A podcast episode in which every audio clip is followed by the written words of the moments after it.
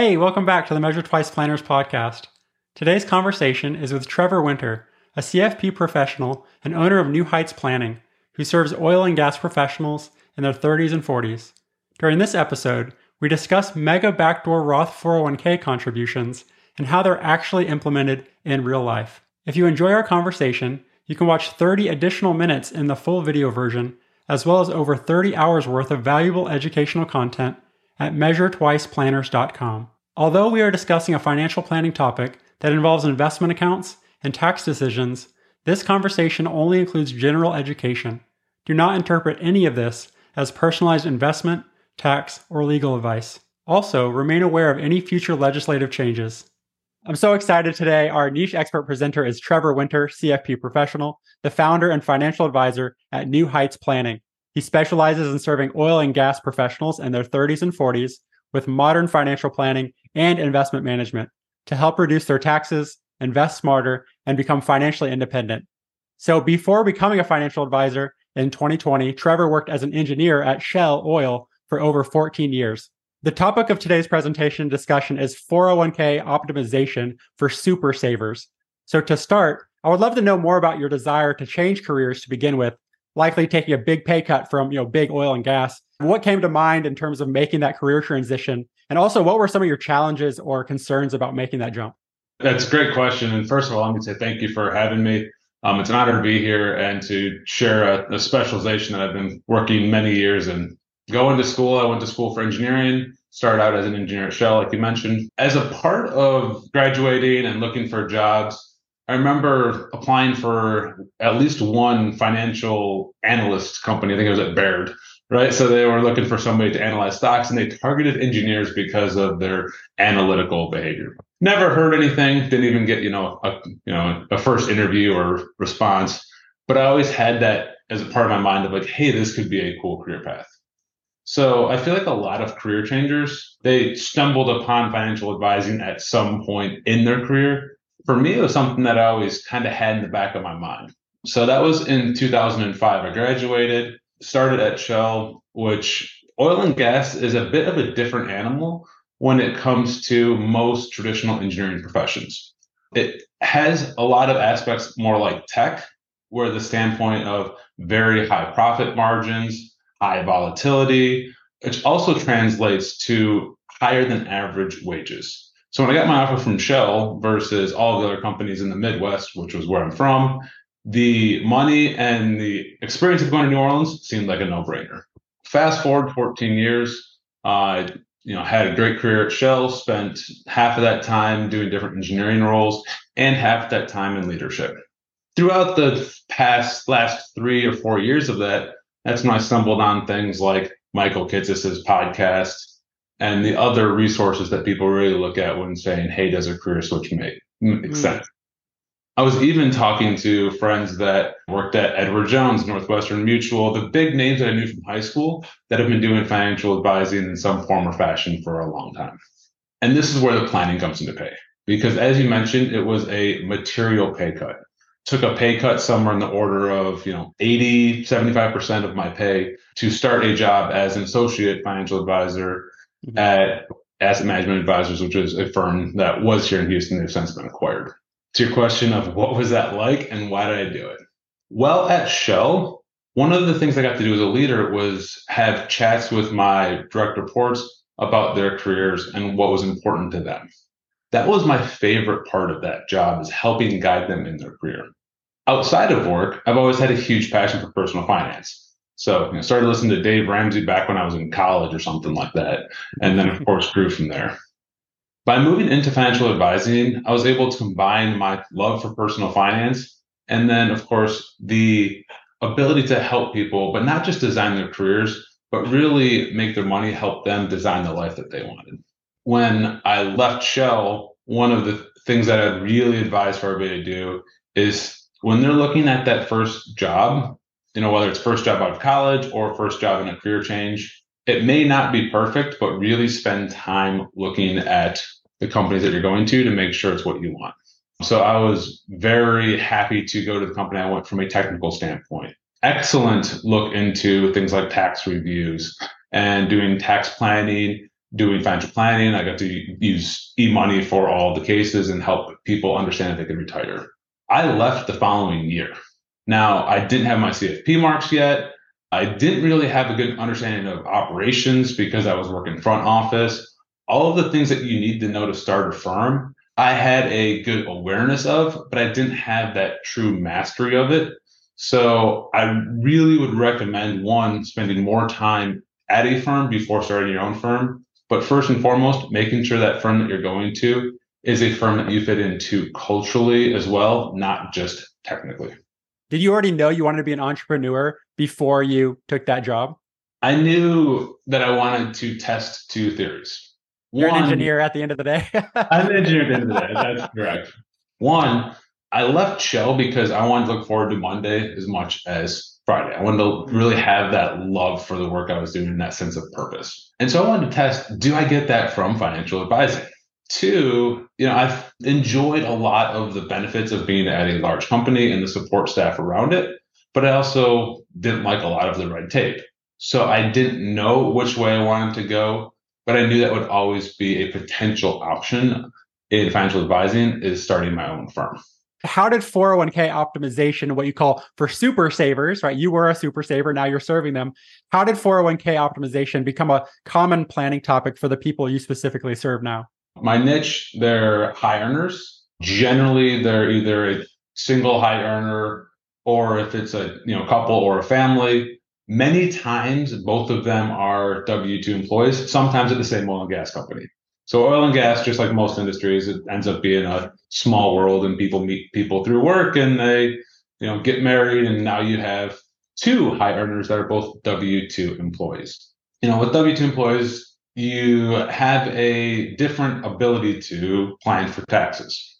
One, it's looking at tax brackets and how much can you get into tax deferred accounts. And these individuals, especially in the technical space, are starting at you know 100 grand out of college plus minus and it quickly goes up from there.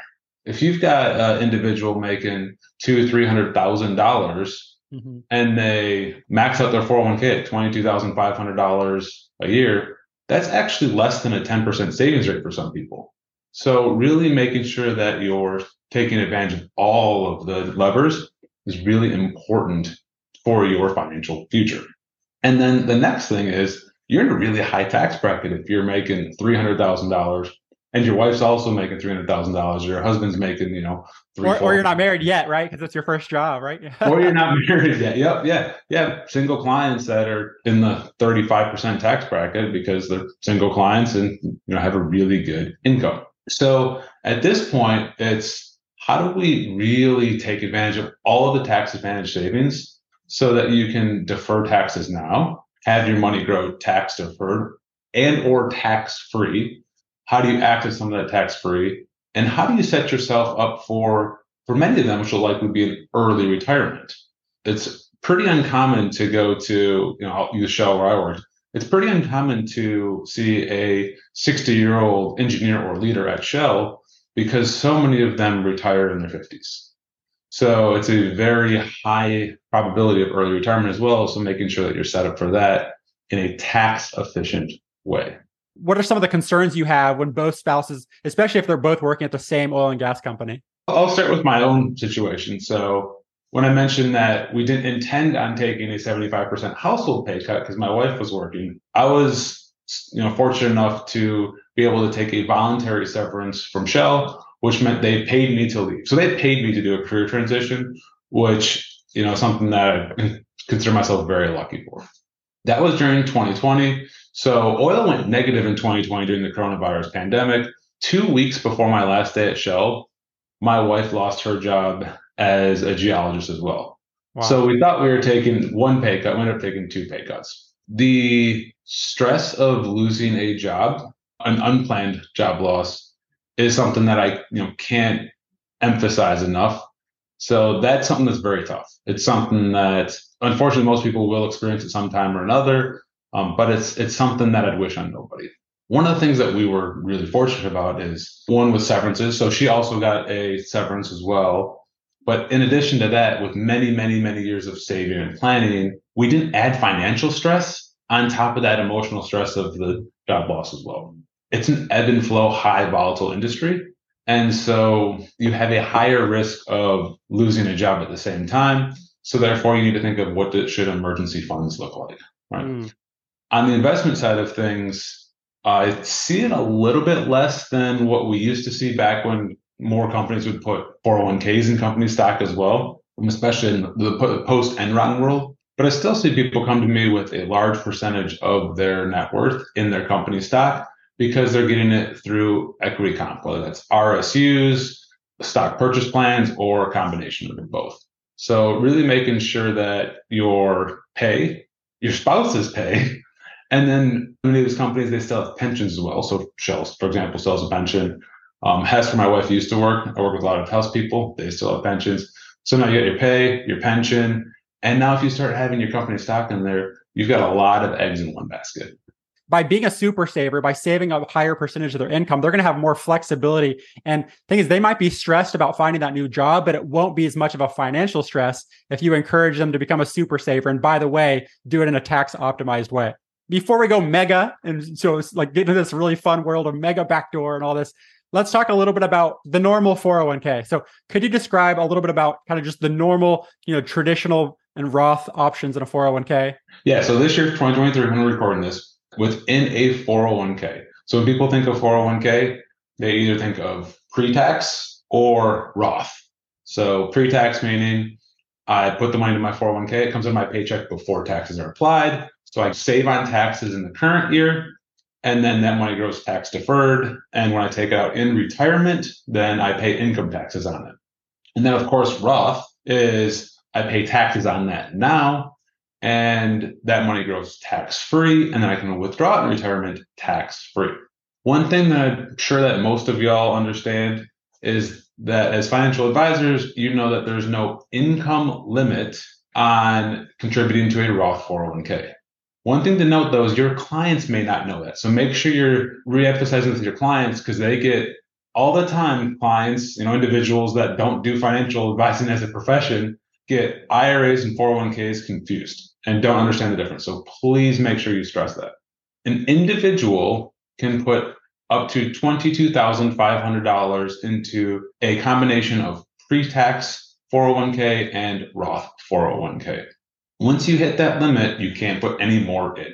And so if you switch companies, really important because now it's on you to make sure that you don't, your aggregate between your two companies doesn't go above that 22.5 for the year. In addition to that, the IRS has a limit for the total amount that you and your employers can put into your 401k, and that is $66,000. What are the most common mistakes people make with like these like these contributions we're talking about to start? There's really three things that I see that people really mess up on. One, it's you know not really understanding the match. Let's say you have a 5% match. You know, some people what they'll do is they want to max out really early. They want to get that money into their 401k. And then let's say they max out early. And at that point, when they max out early, does the match stop? And this is very plan dependent. This is a theme that you'll see across the entire episode is that a lot of things within your 401k are plan dependent. So, for example, at Shell, Shell does a contribution, not a match, which is pretty rare but is really powerful. If you put zero into your 401k or you max it out, Shell puts the same percentage regardless of what you do, where most companies are going to match. So making sure that you have that match throughout the year is really important. Next is understanding if there is a true up contribution. Many, but not all companies will have a true up where they look at your average throughout the entire year and then they will true up to their match as if you did that across the entire year. So again, understand what the plan is. And the third thing is high earners let's just say you're making, we'll use $400,000. So, you know, something that's high number and that include, you know, $400,000 base. And let's just say, you know, it's a good bonus year, you get another $200,000 bonus. So you're making a ton of money. If you say, all right, well, $400,000 base, I need to put in 22,500. I'd set my contribution at 6% and let it go. In your mind, you, you're going to max out and you'll be fine. However, what happens is you're putting in 6% of paycheck and then you get your $200,000 bonus, which is a phenomenal bonus, right? So I'm using high numbers to make a point, but it can happen much sooner than that. And next thing you know, come June, you're you've hit three hundred thirty thousand dollars of contrib- of annual compensation, but you haven't hit the limits within your 401k, so you miss out on your contribution. Why do high salary employees typically want to max out their 401k early? By maxing out early, you make sure that you're getting the full 22.5 in there. And so that's a good thing because then you can, if it's pre-tax, you can make sure you're getting that full tax deduction, especially if you're in the 30 something percent tax bracket and even more if you have state income tax. So that's one. And then two, the sooner I get invested, the better it'll do. And you know, obviously that's year dependent, but in general, the stock market goes up. So in general, year over year over year, you're statistically better off putting the money in the market earlier rather than later. Some more sophisticated advisors and DIY investors as well they get really excited about this backdoor Roth IRA, which is with an IRAs, there are income thresholds for making deductible traditional IRA contributions. And there are also income thresholds for making direct Roth IRA contributions. You know, some people just say, Hey, I make too much money, like forget it. Whereas others are taking advantage of what's called the backdoor Roth IRA, which is you make a traditional IRA contribution, you don't deduct it, right? So you report on Form 8606 that you have some after tax cost basis. You're not deducting it because your income's too high. But then you immediately, you know, most likely immediately convert that portion to your Roth IRA. And because you already paid tax on the contribution and you don't have extra, we'll talk about pro the pro rata rule, because you don't have any pre-tax traditional IRA balances, you can do that effectively tax free. We hear about the backdoor Roth IRA, but what the heck is a mega backdoor Roth? And how is that different from the IRA strategy? First of all, the backdoor Roth IRA strategy you mentioned before, super powerful, more well known, but you know, highly, highly recommend that everybody looks in that for their clients that have higher incomes. Now, the mega backdoor Roth. The mega backdoor Roth is utilizing your 401k to get more money into it above the $22,500 individual employee contribution limit. So the way that works is within your 401k, we've talked about two of the three or potentially three tax buckets. And I say potentially three because it all depends on your individual company plan. So within the tax buckets, there's the pre-tax, that we talked about. There's the Roth, which we talked about, which goes tax free. But lastly, there's this after tax bucket. And now the after tax bucket seems kind of weird. Now you're putting money into your 401k, but it's after tax, so you're not getting a tax deduction right now. And then when that money grows and you pull it out, hopefully in retirement, so you're not paying the penalty, you're also getting income tax on the gains. So if you say, wait a second, I'd be much better off putting that money into a taxable brokerage account because then I pay capital gains tax on the gains and not income tax on the gains. On the face, you're fully right. Mathematically, that's much better than putting the after tax and just investing it. However, if you can have access to the after tax bucket, and then if you can also some way convert that to Roth, then you can make sure that the gains are also tax free.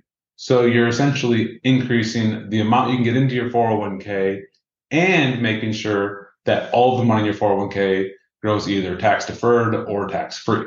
So, how would that work? There's really two ways to do this. One, you have eh, ability to do in plan conversions. So, how does this work? You take your after tax bucket and then with an in plan conversion, you convert it to Roth within the 401k. Now, at the time of conversion, any gains that you have are taxable. So, generally, you want to do this as soon as possible to minimize the time that it has to grow in a tax after tax bucket so that you maximize the growth in the tax free bucket. The other way, and generally more common way that you see, especially within things like the FIRE community and financial advisor community, is that you do an in-service distribution, directly rolling it into a Roth IRA. So by doing this, you're taking that after-tax money out of your 401k and putting it into a Roth IRA. Same tax treatment applies. When you do that, your contributions, there's no taxes on those but any gain on the contribution before the rollover occurs, you will have to report on your income taxes when you file the next year. At that point, now you have all of your money in pre tax and Roth buckets. So, therefore, all that Roth money that was after tax, now Roth and growing tax free. So we talked about the $22,500 contribution limit for pre-tax or Roth. This is in addition to that. Now, make sure that you're not putting too much in because there could be other consequences with putting too much in as well. For anybody watching this, things change. So make sure if you have clients of those companies, you're doing your own research and not just saying, hey, this is what Trevor said. So at Shell, for employees that were there greater than nine years, they got a 10% employer contribution to their 401k. So phenomenal, you know, matching their 401k or really contribution, not even a match. So let's say you're making $330,000 a year. Um, so you're doing really well and you're getting 10% into your 401k. So therefore, Shell assumes the most you can get into your 401k from an employer contribution standpoint is $33,000, 10% of the IRS compensation limit of $330,000. And then, of course, the most that you can put into the pre tax and Roth bucket directly is a combined $22,500. So when they look at the total contribution limit of $66,000, they subtract out $33,000 for the employer maximum possible contribution. They subtract out $22,500 for the maximum individual employee contribution. And so now you're left with a gap of $10,500. Shell will let you put up to $10,500 into your after tax bucket they will cut you off automatically with all that, which is great because it makes life much simpler as a uh, individual, if or as an advisor helping individuals with their 401k when all of that is done automatically. It's really, really important that you understand how the plan works and that you don't lose your employer match because you're putting money into the after tax bucket. How would you know if a prospective client has this option to make after tax contributions and you know turn it into a mega backdoor Roth. This is where you, as an advisor, you really want to have robust processes built out. Within my processes, as part of my data gathering checklist, a request for the employee's summary plan description. So I want to see what's in their summary plan description so that I know in general what they have within their 401k. One caveat is everything is not in the summary plan description. It's a summary. so um, when looking at summary plan description, generally you can determine enough if it's worth investigating more if they have it or not. So the two things you look for. One, do they have access to be able to put money into the after tax bucket? That's step one of doing a mega backdoor up. And then two, is there a way to get that from after tax to Roth? So you'll be looking for one of two things. Ideally, they have both, and you can make the decision of what's best for your client you either have in service distributions of after tax money or you have the ability to do in plan Roth conversions. Now, one thing that I want to stress on when talking about in service distributions, it's very common to assume that, oh, I can't do in service distributions. So, you know, I'm, they can't pull money out of my 401k until I, you know, sever or have some other crazy life event. However, a lot of times this is specific for after tax contributions. When looking for that, look for in service distributions for after tax contributions. And if you have those things, then call the administrator and talk through them to make sure that one, they can do it. And then two, call them again with your client, especially if it's the first time working with this company, to make sure it's right for that client. Don't be shy to call whoever is running the 401k. So you know, for many cases, it's Fidelity. So I think they're the largest 401k provider out there still. Call them. And one, most summary plan descriptions will actually have the plan ID number on there. So I think it's a five digit number. So say, hey, I'm calling for, I'm a you know, financial advisor. Here's my name. Da, da. I'm calling for generic information on plan number dot dot dot with this company nine times out of 10, they have no problem giving you generic information. Obviously, they can't give you any personal information about a client without the clients being on the phone and consenting to it, et cetera. But you can learn a lot, especially in the prospecting process, to know is this even worth bringing up? It's really important that we hit this hard is you're not looking for the term mega backdoor. I work with so many clients who say, "Oh, I don't have a mega backdoor option," because what they did is they pulled up their summary plan description, they pressed Command F and search for mega backdoor. They're like, "I don't have it," when they should have done Control F for after dash tax. Do they have the ability to make after tax contribution? Are there in service distributions, in plan Roth conversions, rather than going in there and saying, hey, do you offer mega backdoor? If they've never heard that term before, they're going to say no, and you might have missed out on a huge opportunity. So, what are the potential mistakes that you see with the mega backdoor Roth? So, we talked about missed opportunities about not contributing enough or not getting too much in there. One of the other things is missing the employer match. So, we talked about this briefly, so I won't hit on it too much.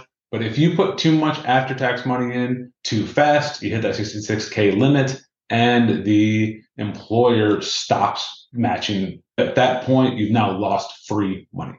Two, and this is something that I've seen with other plans, is that they suspend your 401k contributions whenever you have an in service distribution. So this may be for 90 days, maybe for longer than that. Um, so you do your after tax contributions and you say, all right, cool. I'm going to roll that money into my Roth IRA now and do my mega backdoor 401k, thinking everything's great. Well, what happens is in the plan, they say anytime you do an in service distribution, your contributions are ceased for 90 days. So not only can you not put in, the company match doesn't put in either. So now you're not being able to max it out and you're losing free money. The third thing is paying excess taxes.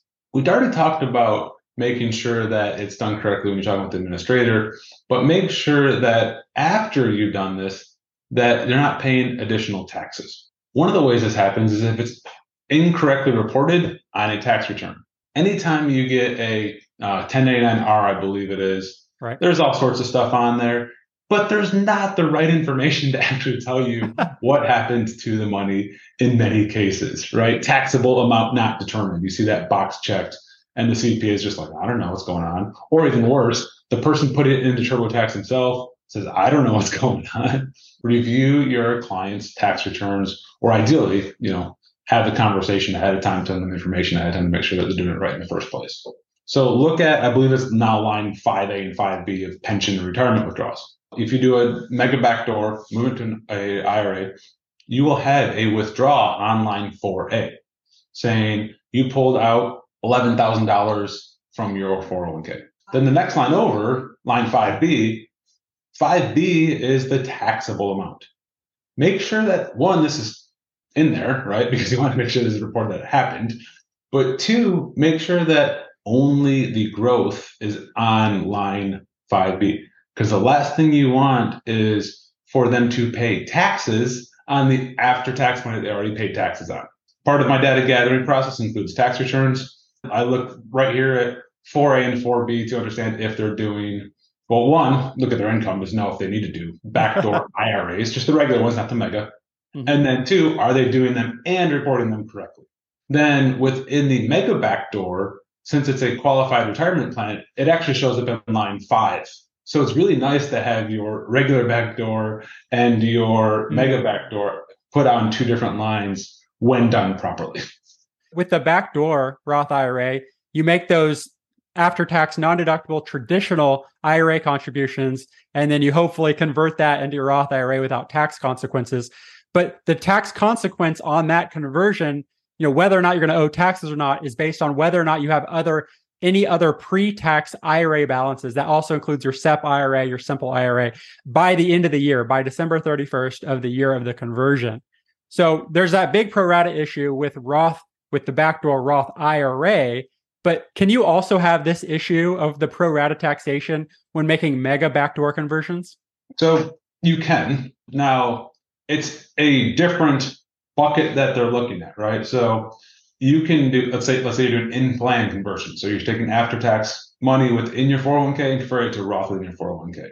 If you have, you know, a mix of taxable and pre-tax and after-tax IRA buckets, the IRS is not looking at this, your taxpayer is not looking at that when looking at does this pro rata rule over here impact this pro rata rule. They're they are separate. However, if you can do that within your plan, like I said, check the plan description. One of the things that is generally a requirement that you won't find in the summary plan description is how they do the accounting on the back end.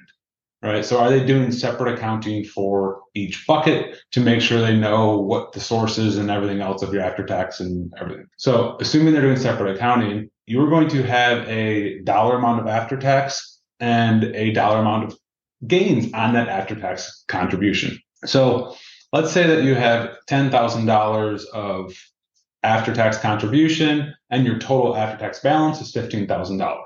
If you say, I want to convert to $10,000, you can't say, I want to convert just the contribution. Again, the pro rata rule, different pro rata rule, but they will take a pro rata portion of it and convert it. So you'll still have to pay income taxes on a third of that. Even though you have like your pre tax, your Roth, and after tax, that after tax bucket can also effectively include pre tax, not, not, not contributions, but pre tax growth, that tax deferral. In terms of administration of the conversion itself, is that something that's like can be automated per per pay period? Is it something that's manually done? How how often and how is it typically actually implemented per plan? It will depend on your client situation, and it, of course, it will depend on the plan itself. In general, my preferred method for doing mega backdoor Roths is to keep it all within the plan. If there's an automatic conversion of after tax contributions. So I've never seen this in a summary plan description. Um, the only way I know about this is by spending many hours on the phone with Fidelity and others. I have heard that Schwab, if your 401k is administered through Schwab, you can actually make this change online. However, with Fidelity, it's a phone call, right? So call the client, we call Fidelity together, and then we talk to them about after tax conversions that are automatically done. So the way this works is let's say the client gets paid on the 15th and the 30th of every month. Paycheck comes in on the 15th. They are putting, you know, let's say a $1,000 into their after tax bucket per pay period. So a lot of money going into after tax. The day that it gets there, Fidelity also then converts it to Roth. So at this point, since it's instantaneous and automatic, you've had zero growth. And now that it is in Roth, it is now going to grow tax free. This is great because you're getting that conversion done instantaneously on every paycheck. So that's probably the preferred way of doing it. It's also the simplest for the client because they call them once and they don't have to deal with Roth conversions within their 401k for the rest of their career. The other way of doing this is by doing a in-service distribution and rolling it into your IRA. When you do that, this is something that you'll want to understand when the best time to do it is. If you're really trying to optimize everything, it may make sense to load up your pre-tax bucket first and put zero into your after tax. Then, right before or as that's hitting, then load up your after tax bucket so that you have less time for that money to grow while it's being taxable. And then as soon as you hit your target for the year or maximum for the year, then you would roll that into your Roth IRA, assuming that you know can do that without things like you know an in-service or contribution hiatus. Have you seen examples where the pre-tax portion, the Roth portion, and the after-tax portion can be invested differently? Because you know typically we'd want the Roth if they're if they're invested differently if we could we'd, we'd prefer for the roth to be more aggressively invested for long-term tax-free growth whereas the pre-tax we may put some fixed income in there. So have you seen examples of plans where you can actually choose different investments for different buckets? Yes. Yep. So from a planning standpoint you really want to minimize your after-tax balance on an ongoing basis right? So the sooner you get that money to roth the better off you are. You know now of course when doing distributions many times you can only do one or two after tax distributions per year or per six months. Just check the plan. Now, as you're minimizing your after tax balance, and now as these balances start to grow, as you mentioned, you really want to invest them and use your you know asset location just like you would with IRAs and taxable accounts. For Roth, I want as much growth in tax-free dollars as I possibly can have. So I'm putting the things with the highest expected returns in my Roth account when possible. Now, within the 401k, it really depends on the plan. And this is something that is much less common. Usually, everything is invested in your set menu, and you can't say, I want Roth dollars here and pre tax dollars here. You know, by averages of all of it. And so 40% of your balance is Roth, which would be unusually high, let's just say that's the case, then 40% of your US fund would be Roth and 60% would be pre-tax. And then, you know, same thing across the board. The when you can do that is generally if you have, so I'll use Fidelity as an example, if you have access to something like Brokerage Link. Brokerage Link allows you to move money within your 401k from outside of the core menu of funds to a brokerage link window, but still stay in the 401k. When doing that, you have two brokerage link accounts for one 401k. You have your brokerage link, and then you have your Roth brokerage link. So your Roth brokerage link is what you want to load up with your highest expected growth assets. With the other brokerage link, this is you know things that are pre-tax. So this is where your pre-tax goes in, but this is also where any after-tax will go because of course it's not tax-free. So again, planning first, make sure that you can minimize how much after-tax builds up at one any given time, and then two, check to see if you can do asset location with the 401k, and if you can, maximize your growth within your Roth bucket. Many, many times it is in the client's best interest to keep the money within the 401k. This is something that has really changed over, you know, the past multiple number of years as 401k plans have gotten a lot better. You know, so the excuse of I can get better investments outside of the 401k is much less true than it used to be. And then if they have the brokerage link window, in general, it's not true at all because you can invest in essentially the same things that you'd be able to invest in in a IRA, excluding self-directed.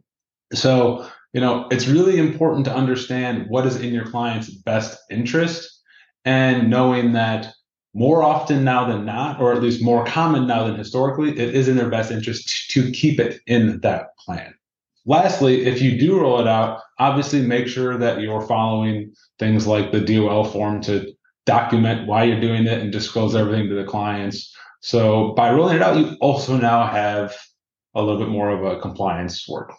Every client situation is different. That's why, you know, we always talk about how your personal situation will vary. There's a lot of truth there. I really appreciate you being here. I'm excited for others to reach out and to, you know, expand your network as you grow your firm. I really appreciate you giving me the opportunity to, to share this expertise that I've worked in over the past years. And then, of course, experienced myself for 14 years prior to that. Thank you so much for listening to this conversation with Trevor Winter. As a reminder, you may watch an additional 30 minutes of our full video recording and over 30 hours worth of valuable educational content at measuretwiceplanners.com. And don't forget to get your CFP CE credit along the way if that applies to you.